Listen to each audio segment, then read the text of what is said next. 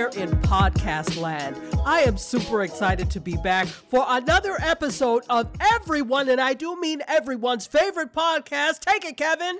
TV channeling, anneling, anneling, anneling, anneling. As I flap my wings, you know what? I, am I'm imagining I'm a bird, and you know how they get farther away. So as your voice goes, anneling, I'm like farther away as a bird. Tachi, you are like a bird. You'll only fly away. You don't know yes. where your soul lives. I don't know where my soul lives. Anyway. if you didn't get it by now, I'm Tachi. And I'm still Kevin.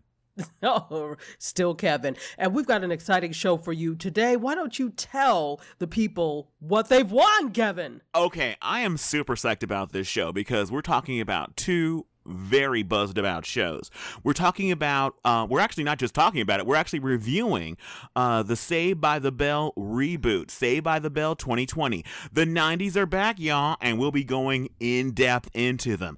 And Bravo reached out to us because they wanted us to talk about the brand new housewife coming to the Real Housewives of Atlanta. So they sent us the first episode of season 13. Can you believe 13. it's been 13 seasons of 13 Real Housewives? Seasons.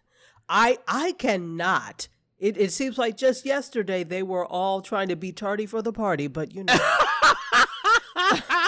Time so anyway, flies. We will be getting into all of that ratchetness later in the show, but first up, let's talk about the reboot of Saved by the Bell. All right, so let me give the synopsis for uh, this version of Saved by the Bell, and then we will discuss. All right, a follow up uh, series to the 1990 sitcom. A group of California low income high school students are transferred to Pacific Palisades wealthy Bayside High, following a program by California Governor Zach Morris. All right, Tachi, what did you think of Saved by the Bell 2020? Well, Zach Morris as governor is right in keeping with the wackadoo four years that we had. so that really is right in keeping. So I wasn't really surprised. I what you know, first of all, let, let me talk about the look of this. So back when it was shot in the 90s. It was shot on video. And you know, there was a transition that was happening between a lot of sitcoms shooting on film and transitioning to, to video. And so that had really started to happen in the 80s, right? Where you started to see that. So now we're in the in the 90s and you start to see fully video. You know, very rarely would you see um, a, a, lot of sitcoms shot uh, with film. Some were still, but you know they were doing this video thing. So albeit I'm sure they're still shooting with video, they're shooting with very high resolution cinema style video. So it has a different feel and a different quality film wise, if that makes sense.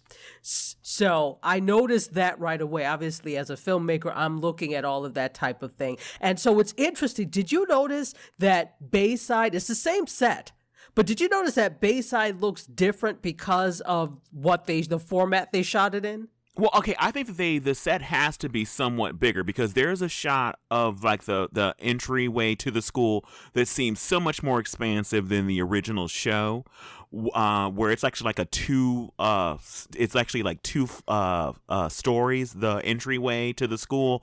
So i think that they've kind of played it looks similar to it how it looked before but i think that this is not the same set no that, no no i don't mean the same set in terms of they just took it from the 90s and put it here but the same look. So oh yeah no it no yeah. it absolutely what i was really surprised by is the max. They kept the max exactly the same vibe completely. They didn't update it at all, and so that was kind of a surprise. The look of the uh, the Max being the place that the kids go after school to hang out. Um, let's talk a little bit about the the first surprise for me was knowing exactly where Bayside High was. I never knew where they went, where they were, because they, they always were clear they lived in Southern California and they were in, they lived in Bayside and they went to school at Bayside High. But now they've said that Bayside High is in Pacific Palisades, an incredibly wealthy area of Southern California. So I feel like the kids were always portrayed as being middle class before, but now these kids are being portrayed as being like very wealthy. super rich. But okay, so here's the thing because you know demographics can change. So if you think about it, think about at the time in the 90s, uh, maybe it was. You live in Southern California, so you could tell me better than I could tell you what the demographic shift or change was. So it could be, you know, how you get um, for example, in areas that are being gentrified, the income starts to go up, and so you start to see different things, and you start to see more uh, rich people, etc., in the area than Okay, you would first of all. Tachi, I love how you're you're giving this show way more credit than it, it deserves. Basically, what I feel I feel what the producers uh, or the writers decided to do is they wanted to have more of a contrast. So if you're going to have inner city kids, it's not enough to have these inner city kids go to a neighborhood of middle class kids. They want to have these kids be uber wealthy. These are the kids that are now hanging out with the Kardashians. Um, these kids are uh, have um, you know LeBron James's number on speed dial, so that and they're they're in their phone. So that's they want to have a huge contrast between the kids that are from the wrong side of the tracks versus the kids that are uh that are uber rich now. So that's to me what they've done. The original show, the kids were middle class kids. Those kids were not kicking it with you know the Hiltons and all that kind of stuff in the original show.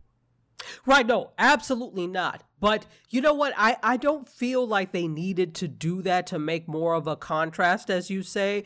They or should not have needed to do that. Because if you are from certain areas, uh, low income areas, middle class is still going to be It's it's a, huge, gulf. It's a huge gulf. Exactly. And so I, I, I feel like they actually went too far by having the kid. In fact, one of the kids in the school is actually a reality show star who had her own show. She's actually a transgender. Uh, we have a transgender character, and her name is Lexi.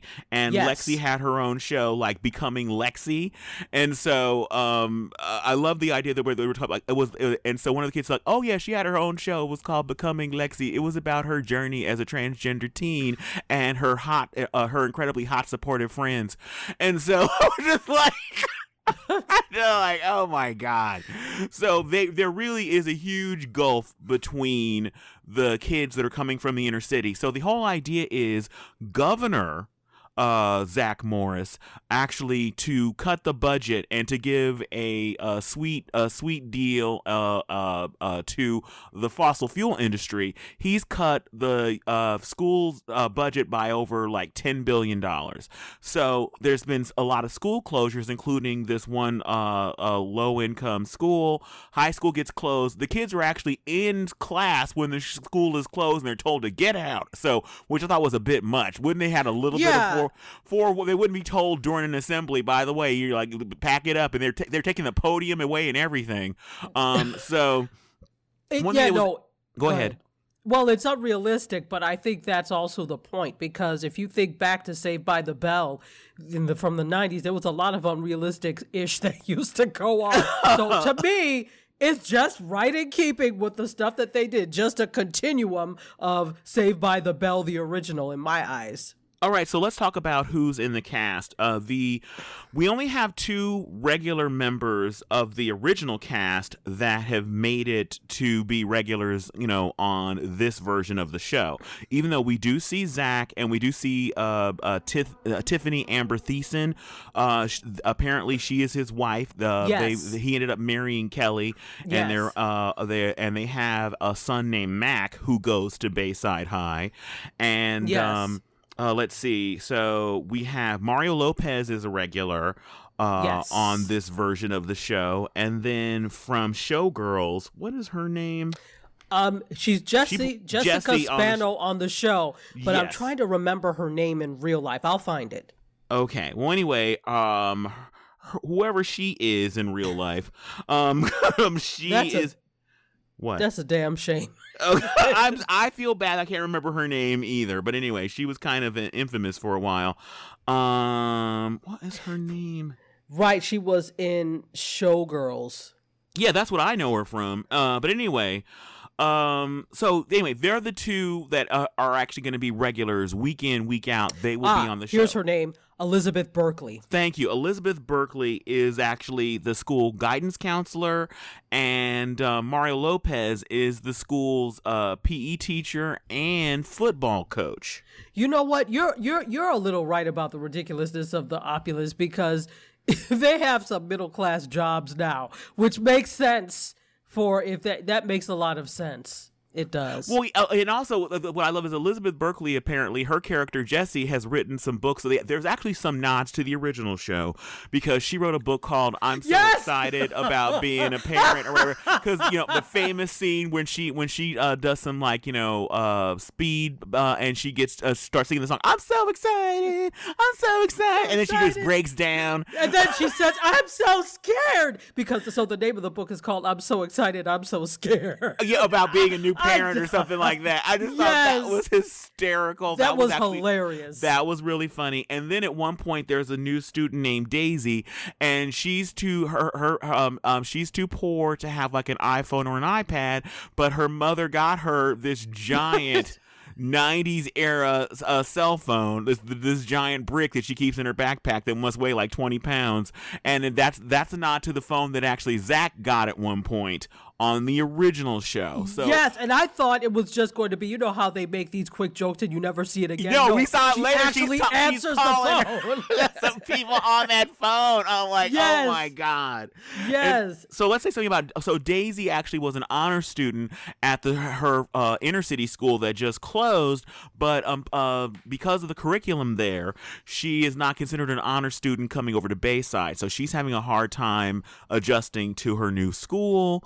And um, so you have that, you have the culture clash. So you actually have uh, like three kids that are the kids that are coming from the inner city, and then you have uh, their counterparts, the rich kids that live in Bayside. So at one point, Elizabeth Berkley comes up with the idea to help the kids adjust because oh, there is one scene where there is a um, there is a PTA meeting, and Yes. um, there is uh, one of the te- one of the fa- one of the family members is concerned about these kids that are coming in, and she was saying how she read on Facebook that um, that that there uh, there's about the kids that go to that school that they're a part of an underground uh, underground sex cult where the kids smoke Baby Yoda and worship Yes. YouTube demon Mono, uh, Mo- Yes. Momo, Momo. Momo, just- yeah. yeah, so I thought that was cute. And then, um, so anyway, so she decides to come up with this idea that there'll be buddies. So each kid who's a Bayside kid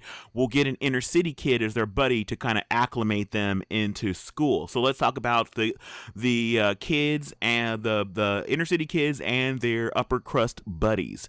So uh, we have um, um, Aisha uh, uh, from the inner city. Her buddy, uh, she's a African American girl. Her uh, buddy is Jamie, the son who uh, who's a dumb jock of uh, Jessie.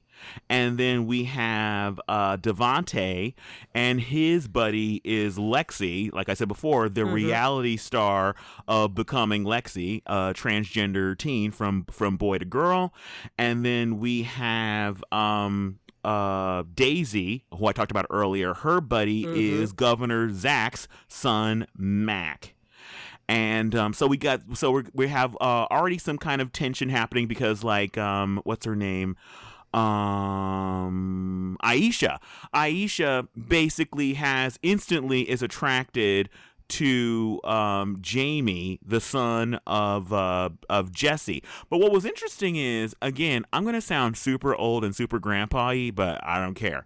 At one point, Daisy, uh, when she's asking her friend Aisha, uh, you know, she can't believe that she likes this school and uh, the the new school because Daisy is not feeling it. And Daisy says, you know, well, I don't think you really like this school because I think you're just digmatized by, uh, you know, Jamie. And I'm like, wait, can we say digmatized What? on a Okay. kid show? I was about to ask you, I because I didn't rewind, but I was like, "Is that what she said?" I said, no, Yes, she, she, must did. I, I, unlike you, I went back. I'm like, I need to hear this again because I don't think I had well, like enough coffee or something. What did she say? And no, she said dickmatized. Mm. And I'm like, okay, um, To me, that's a little too much, but yeah, I okay. I was like, I don't, yeah, all right, because I'm like, who was this show aimed at? Because after seeing the episode, I don't think it's aimed at people who watch the original show that are going to be sitting there week in week out watching this new version of it. This is very much for. Uh, I don't even think it's for the kids of the age that are being portrayed. Kids that are like 15, 16. I think this is for like tweens. I think this show is for for kids uh, that are like 11, 10 are going to watch this uh, thinking about what, not what if the- they're when they're talking gonna- about being digmatized. I know. That's what I'm because well, the jokes to me in the show clearly to me are, are aimed squarely at people that are like uh I'd say ten to like thirteen is what to me I thought the show was aiming at because the jokes are pretty lame and pretty simplistic the humor and so pretty pretty broad pretty like it, basically like Disney Channel humor um like uh it's uh, very Disney Channel. Exactly. Yes. It's that kind of humor. It's kind of like it's Nickelodeon kind of humor, that broad, big kind of jokes that are just super, you know, tell they're anyway, just they're silly, they're broad.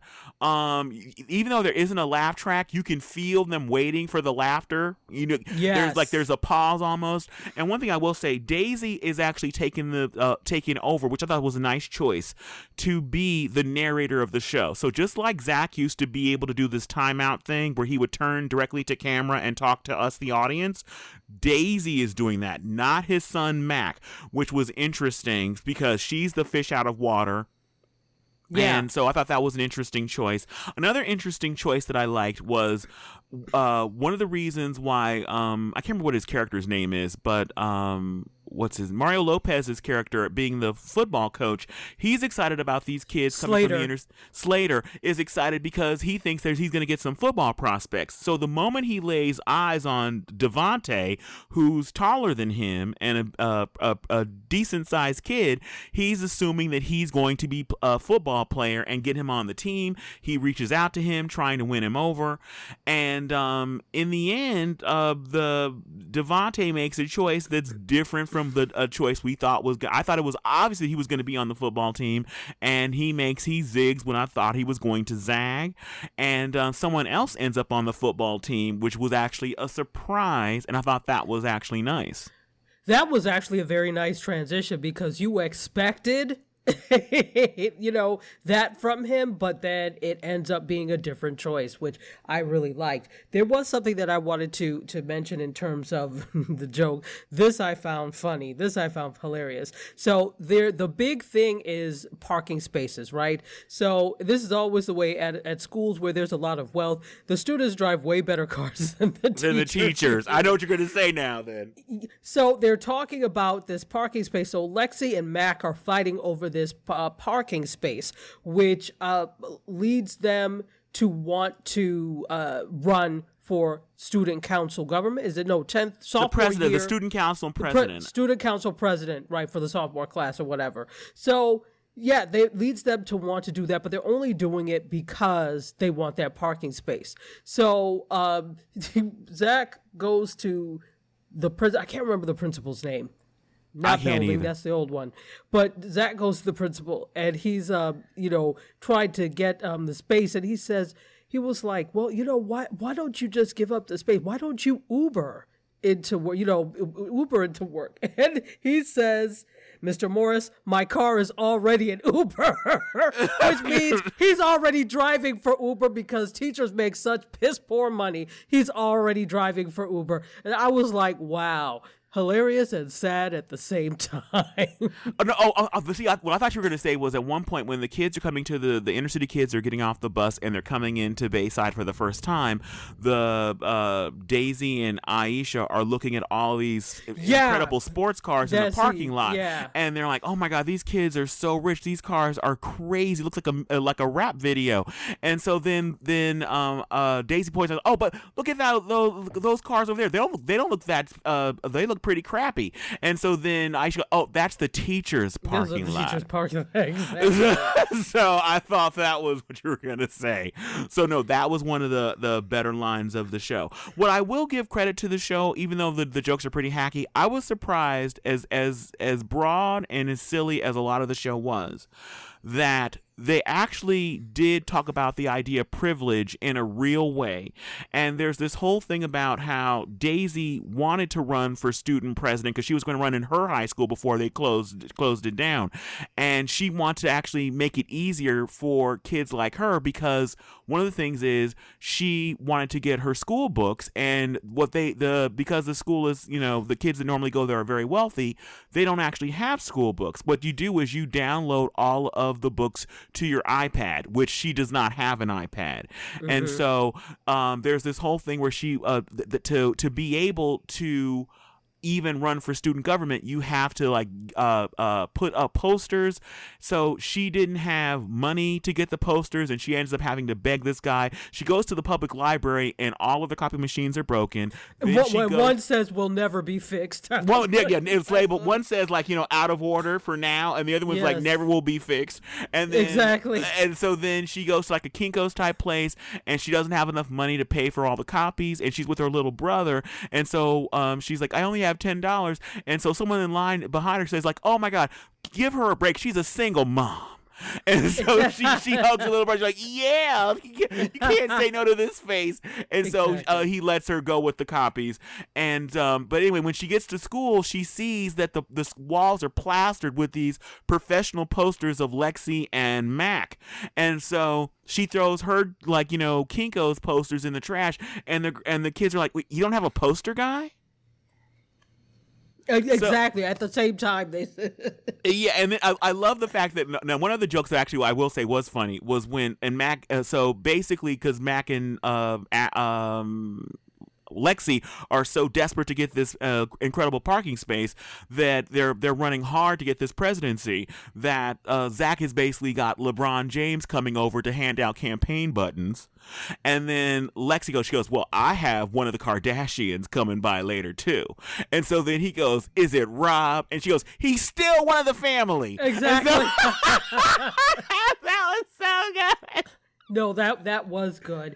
I wanted to look at one of the the more serious moments because the the thing that they do, like you said, in a really good way, is look at the idea of privilege. They look at the whole concept of the have versus the have-nots, and these are really you know real things. That the fact that uh, not President Morris, Governor Morris actually said, "Oh well, we'll just stick them in schools," but there was no thought to you had you all had all these PTA meetings and stuff, but there was no thought to okay. Um, let's make sure they have iPads if they have what they need to be successful. Exactly. That's, that's, really a real concern in the in the real world, really real in the real world. But yeah, it is. a It's a triple real concern in the real world. And so I, you know, obviously they they didn't deal with it the way they could have, but that's also what happens in the real world. So to me, I saw it as a metaphor for that. But I like when the principal, you know, Thank, I know what you're going to say. That that got, was the part that really actually moved me. Go ahead.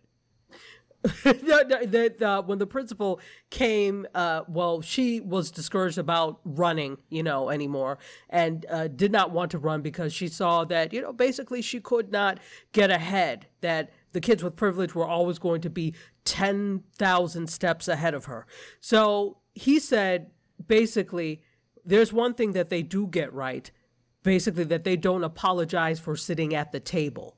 So you go and get your seat at the table that was perfect. I love that moment because that's something that honestly I seriously always say to people that you can't wait to be invited.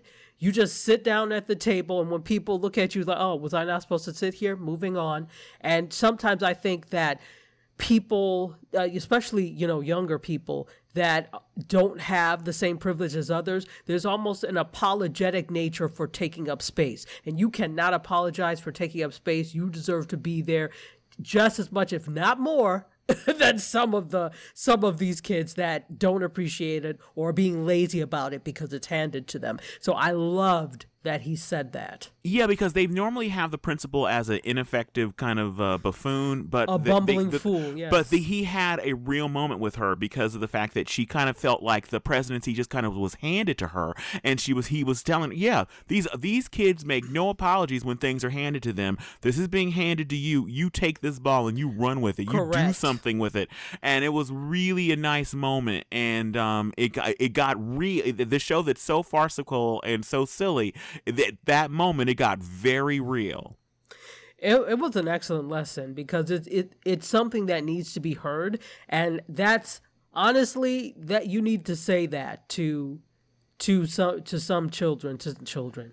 Students. And speaking of the whole idea of privilege and the ridiculousness, the gulf between these kids, at one point, um, Aisha is explaining to the very rich kids at the school that uh, she wasn't able to do sports anymore because they had cut the girls' sports program because they just didn't have the money for it. And so Lexi asked her, like, well, why didn't you just have a fundraiser and ask Rita Wilson to sing? Because then Tom Hanks will have to show up. It was like, that's a great idea, Lexi. We should have done that. exactly. You know, it's it's um it's really interesting. It's really an interesting take on this 90s show in terms of what they did with it. There, you know, Uh, obviously there's some things that that are hokey, but it was a hokey show to begin with.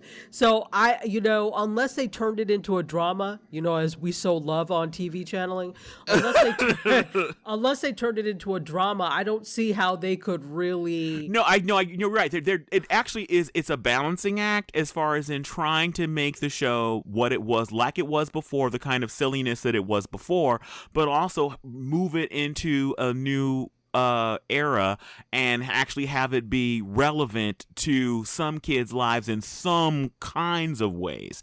And so I th- I actually think that they succeeded at least in the first episode. We we we watched the pilot and I thought that they it was successful in that trying to balance between the silliness and trying to show that there that there are kids out there that don't everybody doesn't have the start at the same starting place. That w- the whole the idea of life being a race, we don't all start at the same same starting line. You know, if you happen to be born, your father is the governor, or you happen to be born in, in uh, Pacific Palisades, you're going to have a much, you're going to be way ahead of uh, in the race the moment you come out of the womb. Exactly. Absolutely. Absolutely. So, yeah. All right. It's time for me to ask you the question I love to ask, Tanchi.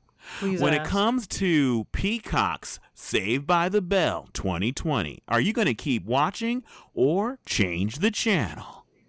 Now this is interesting because you know how I can't stand teen shows because there's too much stupidity and angst going on. But this was not angsty at all, and it was actually an enjoyable watch despite the the hokiness of some of the jokes and and the unrealistic nature of some of the situations. But it was actually an enjoyable, you know. Well, I I enjoyed what you need. I mean, after all, everything that has happened, I think this was a nice, light, fun romp on the high school side. uh, said, yeah, a, a, romp at Bayside Beach. A romp at Bayside Beach. There you go. That being said, it is very Disney-ish, as you said, like Disney Channel, Disney Plus, Disney what? Did, did you say Disney? Disney yeah, Channel? Disney Channel. Yeah. Except for the whole so, digmatized thing. Yes. That okay. That threw me the hell off. um, but it it was very Disney-ish or Disney Channel-ish, except for that part of it. And so it seems like I am not necessarily the target audience for that. It's not people who used to watch Saved by the Bell in the 90s. That is not the target audience. The target audience is a new generation uh, because if that were the case, if it was for us, there would be a lot more in terms of the old cast there. But they're peppered in throughout, and the focus is really more so on the new cast. So it's not for me. So with that being said, I probably won't, you know, get up and set my alarm to watch it. if it happens to be on and I happen to be watching Peacock, maybe, you know, I will take a glance at it. But, you know, to be a, a serious watcher of it, probably not because it's not, it, I'm not the audience. I'm not the intended audience. So that's my take. So, you, sir, Sir Kevin, when it comes to Peacocks, saved by the bell the new jet. Is, what is it called? Is it the new? Saved by the. It should call Saved by the Bell, and I call it Saved by the Bell 2020. Okay. so. Save. I always say the new Saved by the Bell, the new generation, the, the, next what? class, the next class, exactly. class, the new class. When it comes to that, Will you keep watching or will you change the channel? Oh, you know what you're thinking? You're thinking of Degrassi, De- Degrassi, the next generation. The new generation, yeah. yeah. Exactly. Okay. Um. Yeah. You know what? Um. I, like I said before, I was surprised that it actually did have some substance to it at the very end of it. I thought, wow, okay, it was it, it was a nice little interesting kind of take at the very end with the three inner city kids. The choices that they were making were interesting. Um. Oh, one other thing I do want to add. Uh, Okay, I'm like the fact that the inner city kids aren't hood. Yeah. I, I thought that the the way they presented them, they were just like they were kids like any other kids. They just happened to be poor. They weren't they weren't all street. They weren't throwing gang signs. Even though I will say the earrings they put on Aisha were a bit around the way at one point. Uh, other Too than that- uh, other than that, I, I But okay, but let me add to that. Uh, if you do grow up in in the inner city. And you you you take heed to inner city fashion and inner city style. Um so i'll just say that i'm not saying it's uh, culturally accurate. I'm just saying that it would make sense that you dress the way that of the fashions the way you see your peers dressing so Yeah, that that's that's a fair point. But uh, but I like the fact that they, they did not make the kids the way the kids speak on the show that are from the inner city. They didn't have them well yo yo yo yo yo. They none of that. I'm so I was very pleased with that. Um, so it was an interesting take. Again, like you, I am not the target audience for this. I do say I do think that I will peek in on it again because there was a whole controversy initially when the show was announced that uh, the actress who played Lisa Lark, I can't remember what her last name lark is. Voorhees. Okay, thank you. Lark Voorhees wasn't asked to be a part of it. And so she was publicly not happy about that. And she told Dr. Oz for some reason. She was talking to Dr. Oz about it.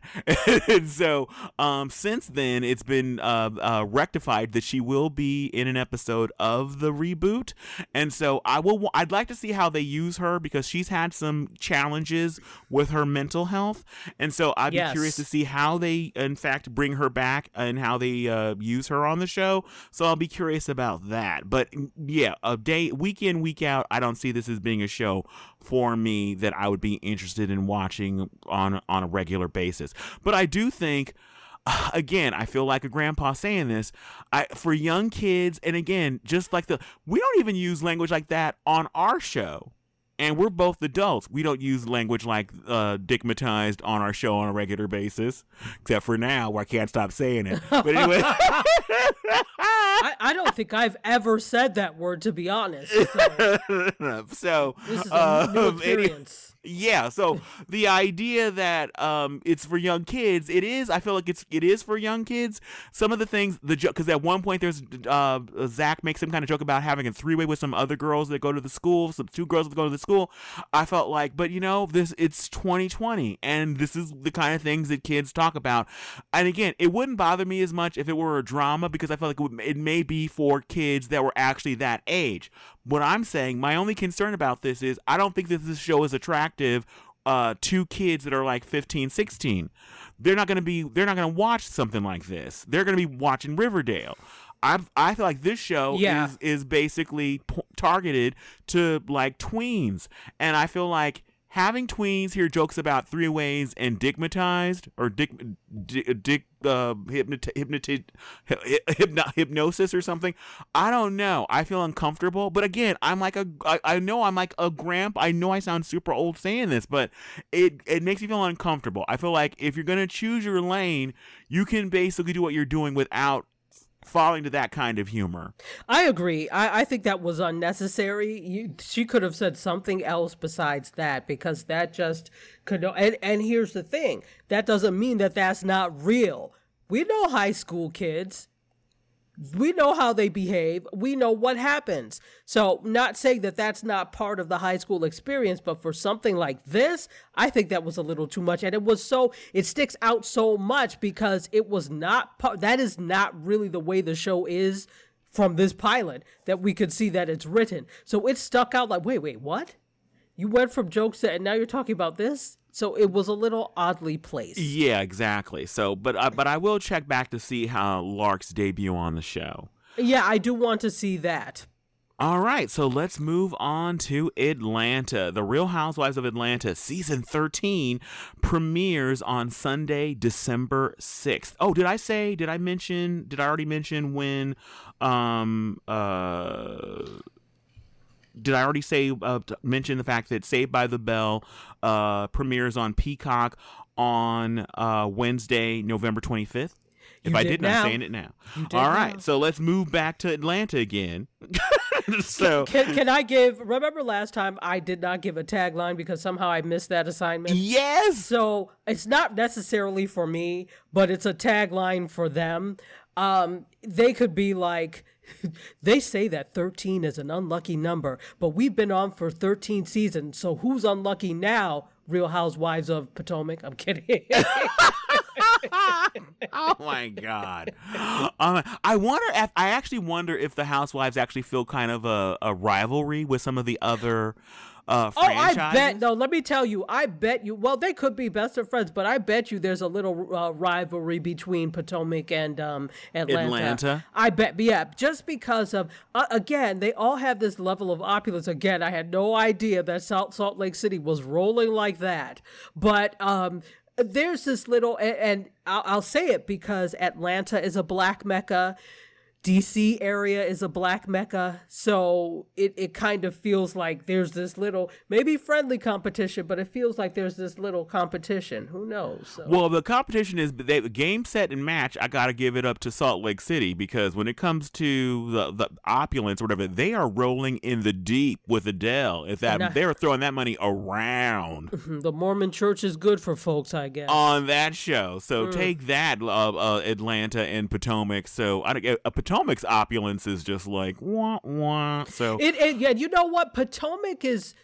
Here's the thing: the D.C. area, D.C., Maryland, Virginia. Remember, it's government, so it's a little more conservative in terms of the way they do things. They don't have like the super rich opulence way of. So there are people with money, but they don't flaunt it like an L.A. does. They don't. Oh, but oh, flaunt but it they like flaunt a those Miami we- does. they flaunt those crazy ass weaves and oh my god the hair it's just like literally it's just like they're walking around like with Barbie hair or something like a little girls want to brush it or something it's just like it is insane to me the the the ugh, anyway the hair the stuff. weave. Well, I'm not one to tell one what to do with their body, so go ahead and weave I'm not telling anybody what to do. I'm not telling them what to do, but you talk about how they're not in your face with certain things. They're in your face with some things.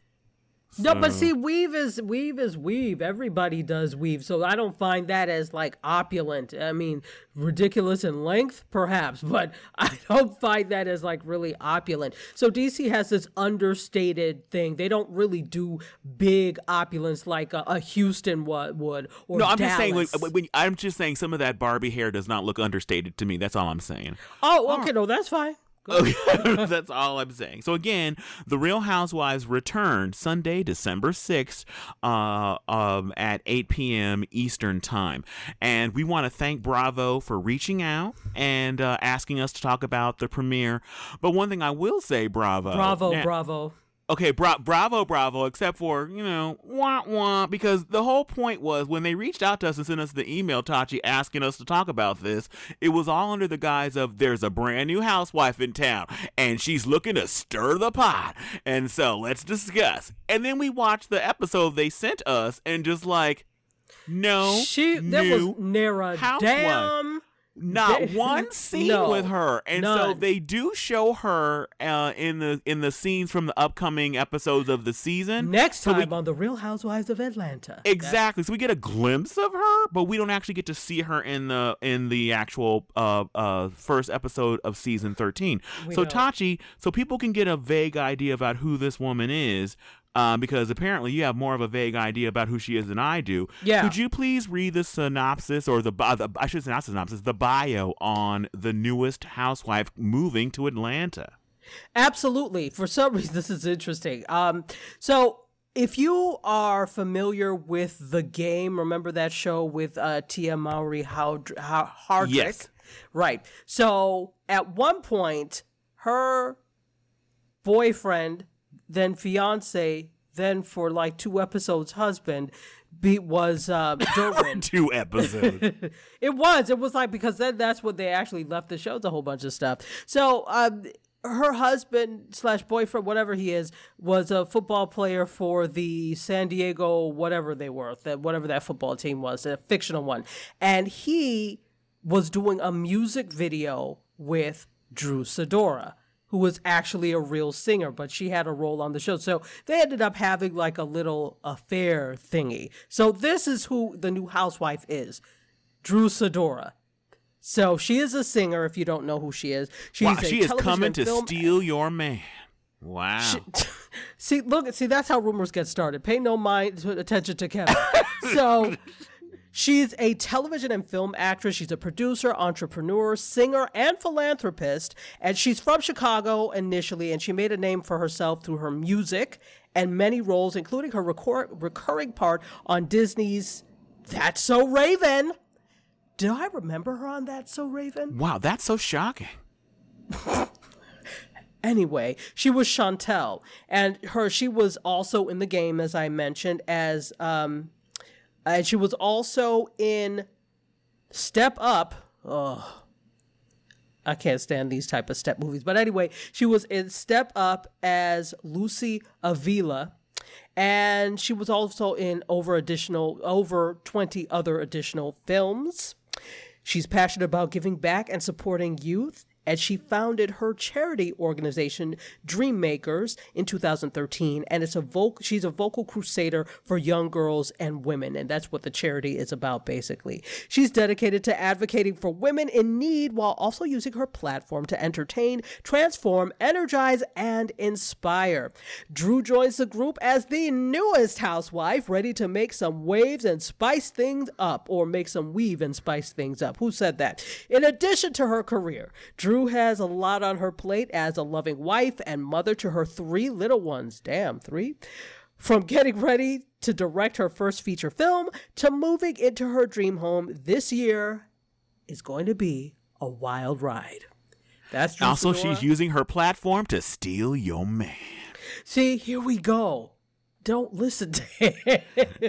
All right, so Tachi. Now, now we know a little bit about the new housewife, even though we couldn't really see her in. but action. it's irrelevant at this point because we didn't see her in action. Exactly. So let's talk about what we did see. Let's talk a little bit about the episode. So the episode begins with the housewives being interviewed about their time during uh, with uh, quarantine, and I was surprised at how real it got um, uh, them sharing their uh, feelings about being quarantined. Cynthia was quarantined in LA with her at the time fiance and his children.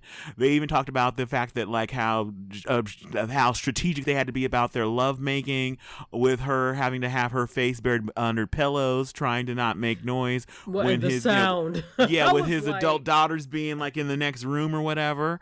Um, so like, don't they ever go on walks? It's like, Yeah. yeah, like get a puppy, like go walk the puppy, and then the moment they go walk the puppy, it's just like it's get get let's get at it. Um, so give people an excuse to leave. Um, so that, just a thought, just little tip. So anyway, and so that was interesting. Um, let's see, we, uh cut we cut to Kenya um, uh, dealing with quarantine, um, having a hard time, and I have to say, uh, not Cynthia. Did I say Cynthia? I meant I meant Kenya. Kenya is like an uber bitch. And normally, just like she's like, I love to hate her, but it was actually painful to hear. You could just vis- visually and in her voice, you could hear how much pain she is in right now as her marriage is disintegrating, and um, it was hard to watch her the the portions with her actually. May, may I say something? May, may I? May I? Yes. Thank you. So, I I concur. I think nobody wishes terrible marriages, and you could see from the last season how he just talked to her anyway, how he didn't give a damn about the cameras being there. You can only be your inauthentic self for like two seconds before the real fool comes out, and it came out swinging. And she was, you know, trying to uphold, and you know, I think her real her thing was trying to be a wife. It didn't matter who she just remember she wanted so badly to be married that she was with all these other guys that were so wrong for her because she was just looking to be that wife. And so now that she had it, she didn't want to let it go despite whatever treatment. So you feel badly definitely for her in that sense. But then he, on the other side of this, you also have to watch how you treat other people. Now that's not saying that you deserve to be talked to in a terrible way because of that. But look at how you talk to other people, make other people feel. She was, yeah, she is the ultimate of witches. Okay, she is the new movie, The Witches. She's the head witch. So, okay, she is very witchy, and it is the way she's treated some people and started mess and you could see that but she never takes or, or owns up to the responsibility of what she starts and she just moves it on and people allow her to do that. Well it doesn't feel so good when the tables are turned and nice things are now not happening to you. Uh, again she's come from you know some some hard times or whatever i guess in the d in detroit and all of that and i i understand that. So i guess at the end of the day you don't want to see a character or a cast member or whatever go through hard times with marriages because i know there are a lot of people that have been through tough times with marriages but then that should also make you reflect to be a better person. Like i really thought she was going to become softer and nicer once she had her child. Oh that just made it worse so Oh yeah, no, it didn't. But uh, hopefully, I, was thinking the same thing. I was I was surprised at one point. Um, she's uh goes to see her a new attorney and uh to talk discuss you know options with who may soon be her ex-husband and um custody issues and she gets really shaky. And so the the uh, the camera the camera guy leaves the room the cameras leave the room but they're still mic'd. And so the attorney goes from being being you know uh, counsel to just be like a big brother. And he basically gets super real with her about like yeah. you know it, about the fact that a lot of women that he says like that are in positions of power whatever they're focused on their career. And then they put all that focus on their marriage. And especially you know what, what, what they will put up with. And he goes you need to basically kind of like release yourself.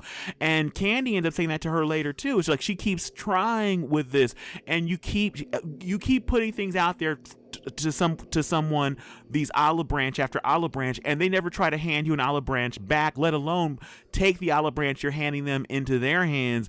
It's time to pack it up. It's time to end it. So absolutely. Absolutely. One thing that was also interesting was her her gay bestie or her guestie, um, or uh, is that Brandon. what is that what you say, guestie? Hey, I'm, I'm, I, I, you know, if, if, they can, people say, can say digmatize, I can say uh, guestie. But Who anyway, uh, so um, uh, Brandon was uh, back on the scene. Brandon was her her friend that we used to see on the show a lot back when yes. she first came on the show, and then yes. he was like gone. So I don't know if it had something to do with NeNe because remember there was an incident at NeNe's like I think it was a pajama party she had years ago. Yes. Where there was an incident where Brandon got uh, got physically uh, in an altercation with I forget whose husband. There was an altercation or whatever. Yes, I remember. But anyway, yes, but he hasn't been on the show since, and so he was on speakerphone. So I don't know if we'll actually see him. But I was kind of surprised. Like, like, were they still friends all this time, or are they back friends because of COVID is uh, creating strange bed bedfellows, or what's going on with that? But anyway, the Kenya's husband is just he came off so horribly. It's one thing how horrible a person do you have to be that you can't hide like your disdain for your wife or how ugly you're going to treat her even when there's cameras on you when it's going to go out on national television you think you could hold it together and not be a total ass to the mother of your child on television but no not if that's not. who you are wow he couldn't hold it together for a minute. If that was the best if that's the best possible version of him how bad is it when there's no cameras what i'm trying to say? Normally you yes. think you know you know how can you're in front of a camera all of a sudden you just kind of smile when somebody puts a camera in your face? I don't know so the point is you try to put your best foot forward. And so i'm saying if that's his best foot what is what foot or what foot is she getting when the cameras aren't rolling well, this uh, bunioned up, corned foot that he that that he put out has always been there.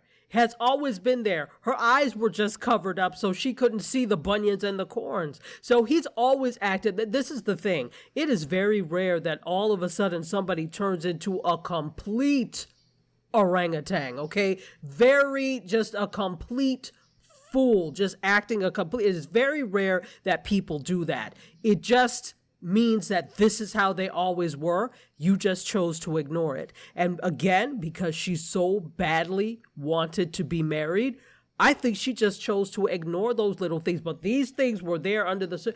Look at his feet. She was she was looking up instead of looking down. That's the problem. Well, I think that she also the whole thing was that her biological clock was ticking and ticking loud, and so I think that was a big part of it too. She really wanted to be a mother with anybody. See, but see, l- let me just say this.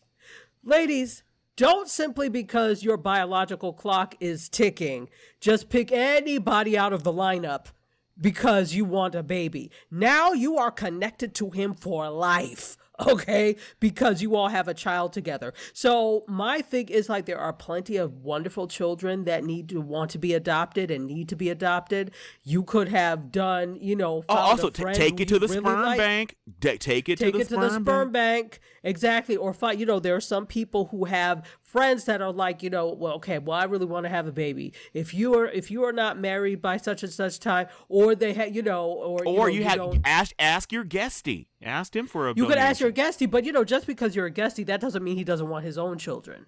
Yeah, but but there, but but some guesties are cool with that. Some guesties aren't. So ask right. your guest. Doesn't mean he's going to say yes, but you can still ask him. That's all. Exactly, because you do you want to have children with somebody that you would want to be connected with for the foreseeable future. Exactly. If you can't stand this individual, perhaps you should refrain from procreating with this individual.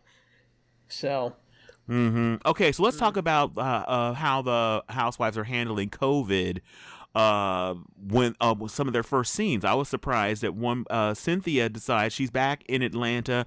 Her and her fiance have left L.A. They're back in Atlanta at Lake Bailey, and Cynthia decides to invite uh, over Marla and Kandi. Marlo. Oh, Marlo, Marlo, uh, Mar- yeah, Marlo. sorry, Marlo, not yes. Marla, Marlo over, uh, like Mar, uh, like the wine, I guess, Mar- Marlo. That's Merlot. Merlot. But it's, okay. Yeah, close enough. Anyway, Marlo, yeah. Marlo. Oh, I remember that way. Um, uh, Merlot, Mar, Mar.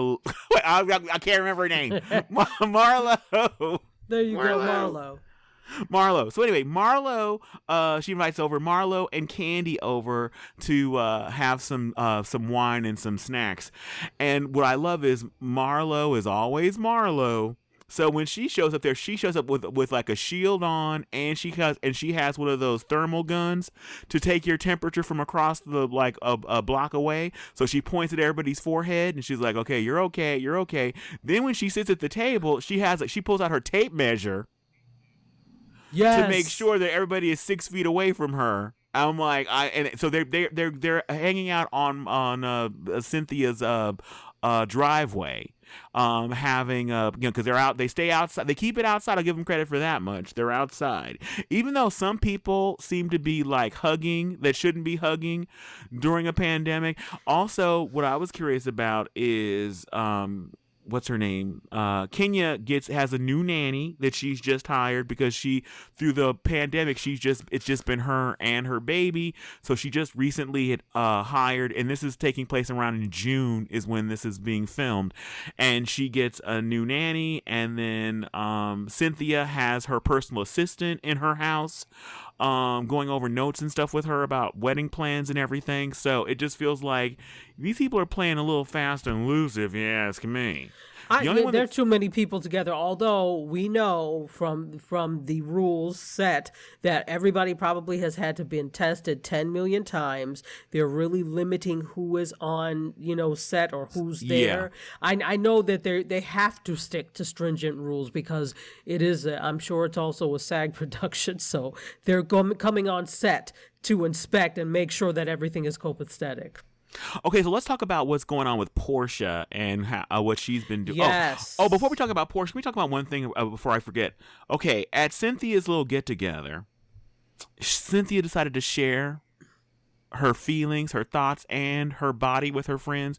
she was wearing this dress Hmm. that is strictly designed for like an, a your your album cover photo shoot if you're Nicki Minaj or something. Her girls just kept popping out throughout the whole like get together over Mm. and over again. So I don't. Is Cynthia exhibitionist, or does she just not understand how clothes work or how bodies work? What? Or th- what? th- It can't be. It. Um, I would go with number one because she knows clothes and she knows bodies. I don't understand. So she. It seems to me that she was missing some double-sided tape or some things to keep things in place. They sell things to keep that kind of stuff in place. Yeah, you can't wear a J Lo dress to like your your afternoon get together with friends and think you're gonna be walking around and handing trays and pouring drinks and not having stuff popping out constantly. And also, what's crazy to me is that I, I guess because Atlanta is so hot and humid that you can't feel when parts of your body are out. So if I ever go to Atlanta, don't wear short pants because your testicles may be out. You won't know. I don't understand Wait, but how. but how shorts are your shorts? Uh, Kevin? that, that that that would be happening. well, my point is, she seemed to be blissfully unaware when her breasts were just out, and she to keep being told by people, "Oh, your your breasts are out." Oh, No, but oh, you no, wha- you can't feel that. You may not know. Okay, you not not a breeze or any. Okay, I, just when things feel air that don't normally feel air, you think that you would be like, "Oh, okay, yeah, uh, okay." I don't understand how I guess things work. I guess. Well, yeah, you, I could I could see how that can happen, but you have to make sure you have on the right accoutrement to make sure that that's not happening. So again, double-sided tape. Again, or just or have- wear an actual dress. Don't don't wear some scarves that are uh, uh, you know strategically placed over your breast haphazardly. And if you inhale, then your breasts are out. that is an actual dress, but it is a dress. For That is not a dress, Tachi.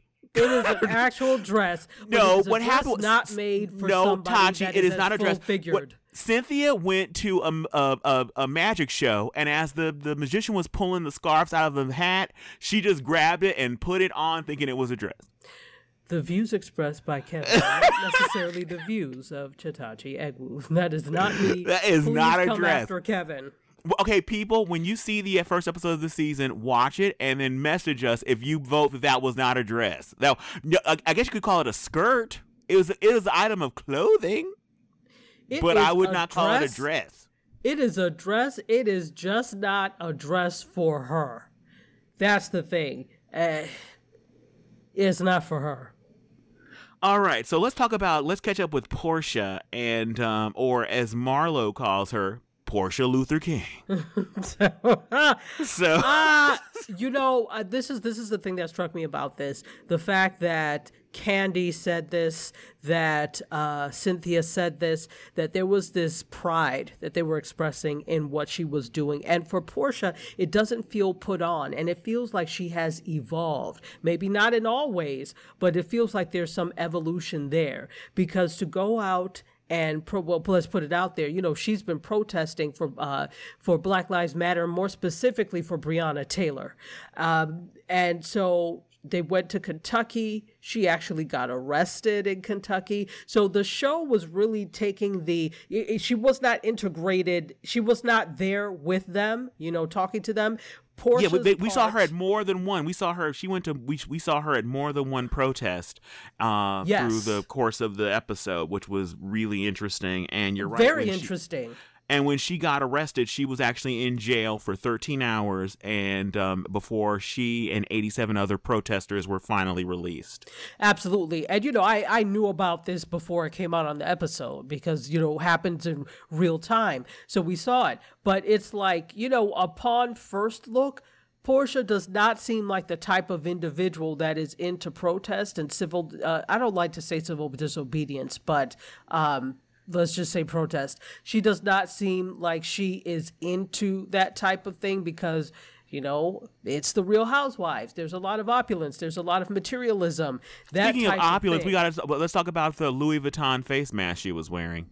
Okay, well, there's a little opulence there. I'm like, how do you breathe? That just seems like super uncomfortable. I don't need to be uh, Louis Vuittoned up in, in the mask area. A plain surgical one will do for me.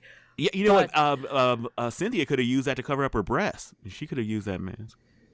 She sure could have. Good answer. You know what? Don't take that idea. Kevin, start manufacturing. they will be nipple covers slash masks.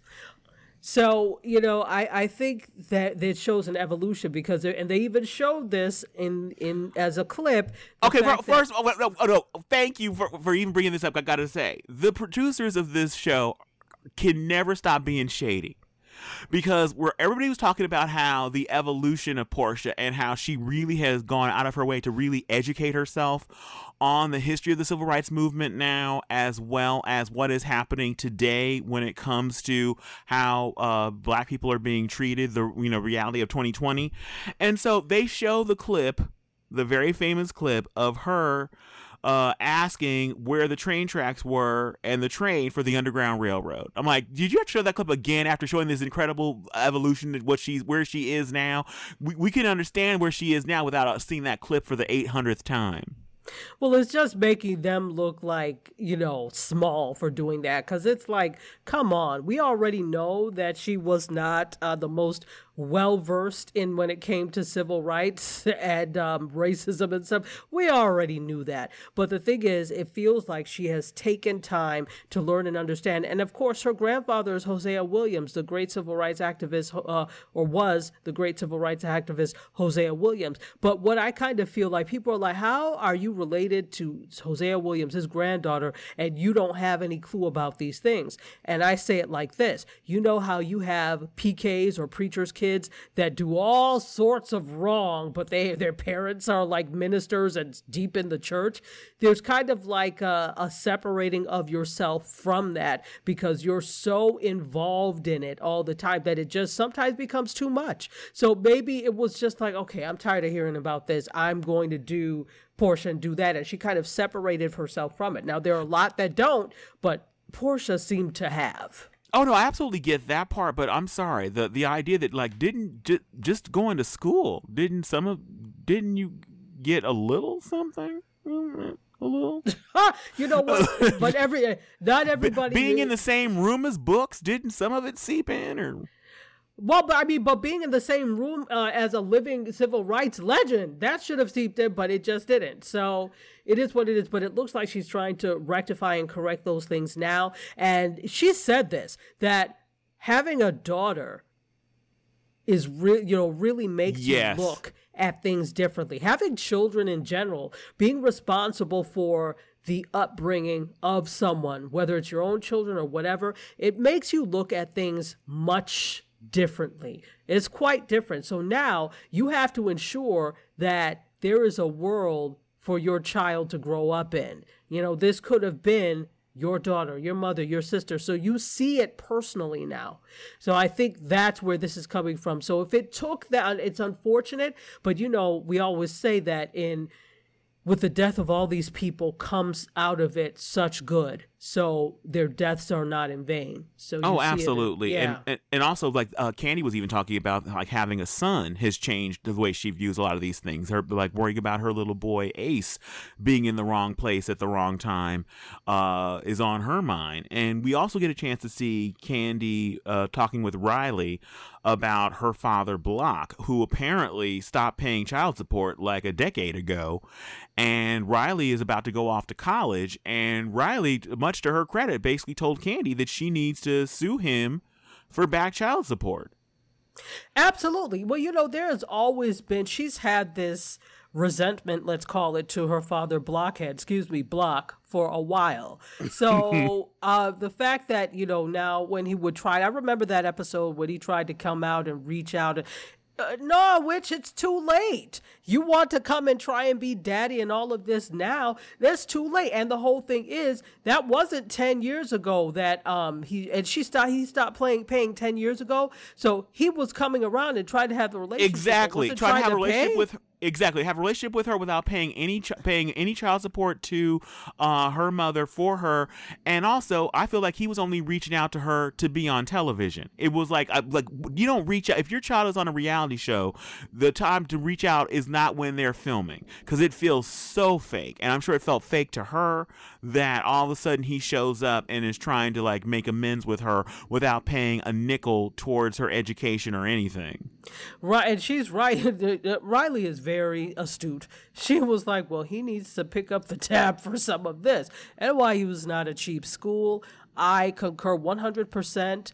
She Kandi has been paying for her education all this time. Never mind that she has the money to do that. That's beyond the point. The point is you have a child and it is your legal and ethical responsibility to see that they are well educated and well taken care of. And you have not, sir. So you don't deserve a relationship with her. I mean, that's up to her ultimately. But the way she feels, she's well warranted. But you do need to pay for NYU, just saying.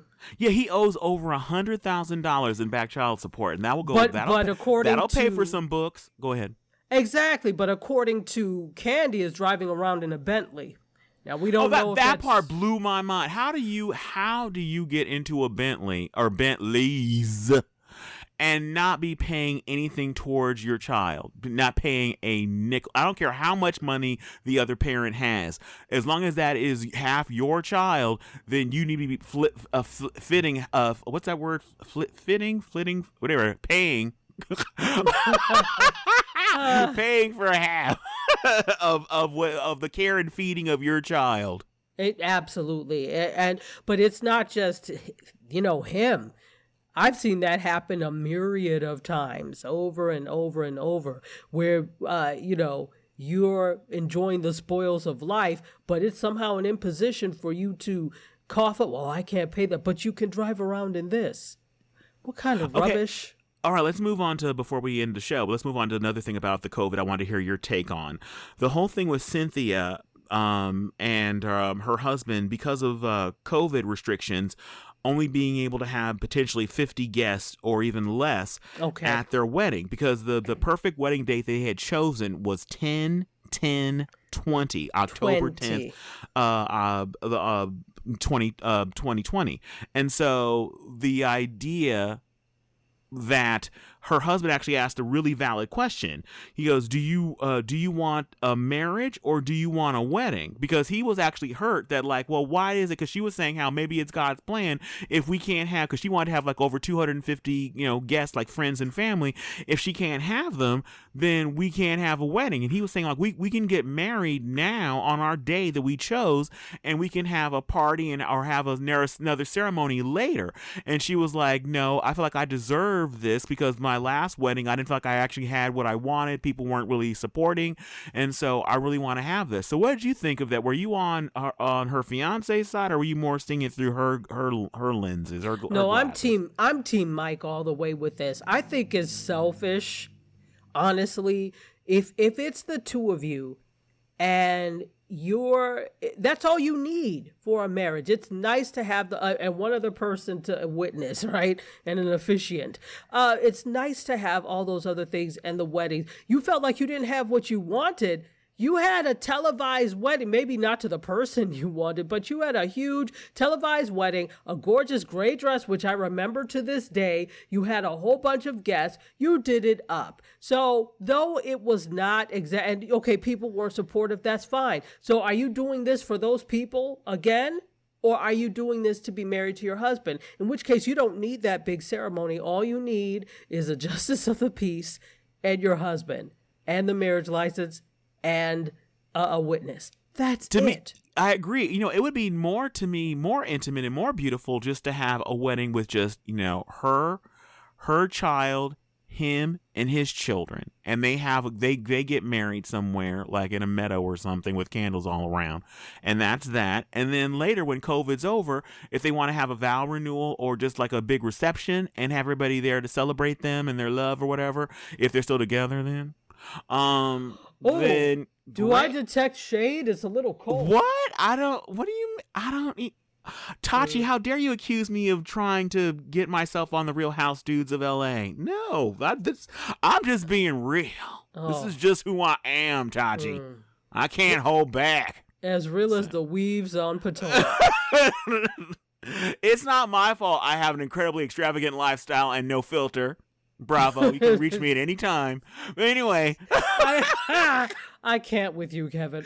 Oh but anyway, no, I feel like, yeah, that, that that the important thing is their commitment to each other, not the wedding. And so I, I don't know uh, how. Uh, I think they ultimately do end up getting married, and it and it probably is filmed or whatever. So I don't know how many people ended up getting COVID if it turned into a super spreader event or what.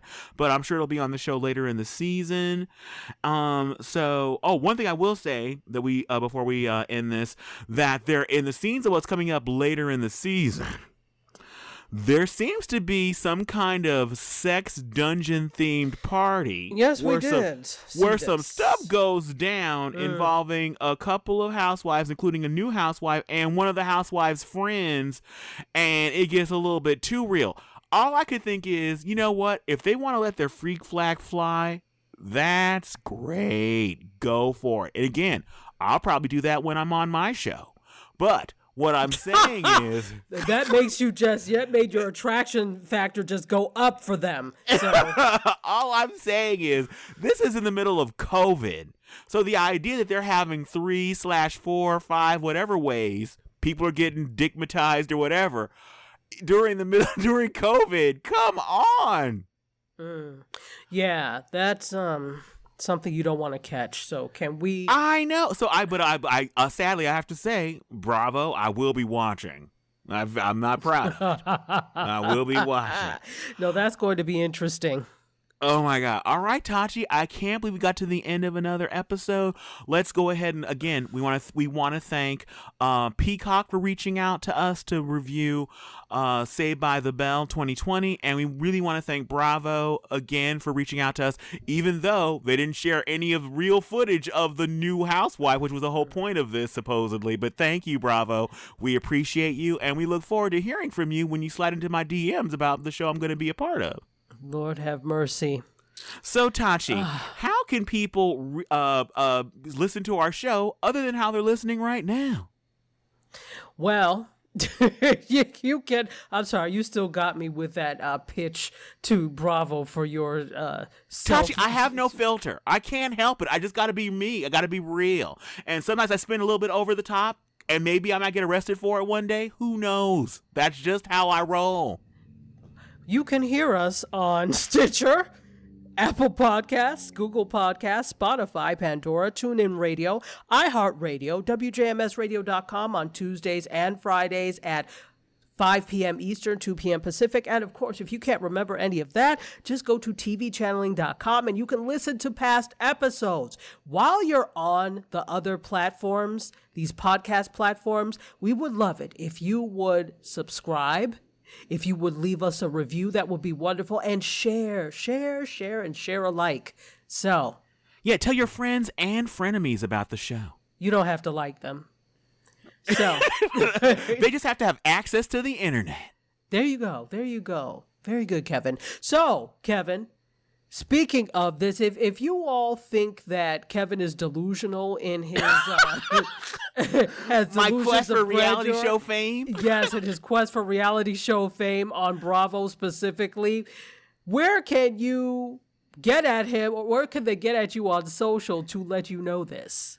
All right, if you want to reach out to me, Bravo or any other channel, I'm I'm not above we. I'll, oh. I'll be on there. I'll oh throw stuff gosh. at the Learning Channel. I'll learn how to act oh. a fool there too if I have to. Oh but anyway, um, so you can reach out to us on a variety of platforms: Facebook, you can reach out to us on Instagram and my personal favorite, Twitter. We are TV channeling everywhere, and we would love to hear from you. So if there's a show you'd like us to review, um, let us know. If there's something going on in pop culture you want to hear our take on, we would love to take it on for you. Reach out and follow us on all those platforms.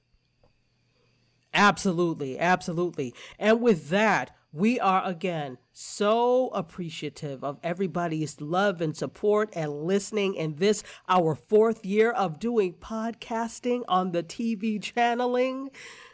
We're so appreciative. So thank you once again because it's because of you that we do this. And so I think it is appropriate then to sign off in the way we always sign off. Bye from Tachi. And goodbye from Kevin. And remember, if you're talking about it and it's ratchet. no, I'm sorry.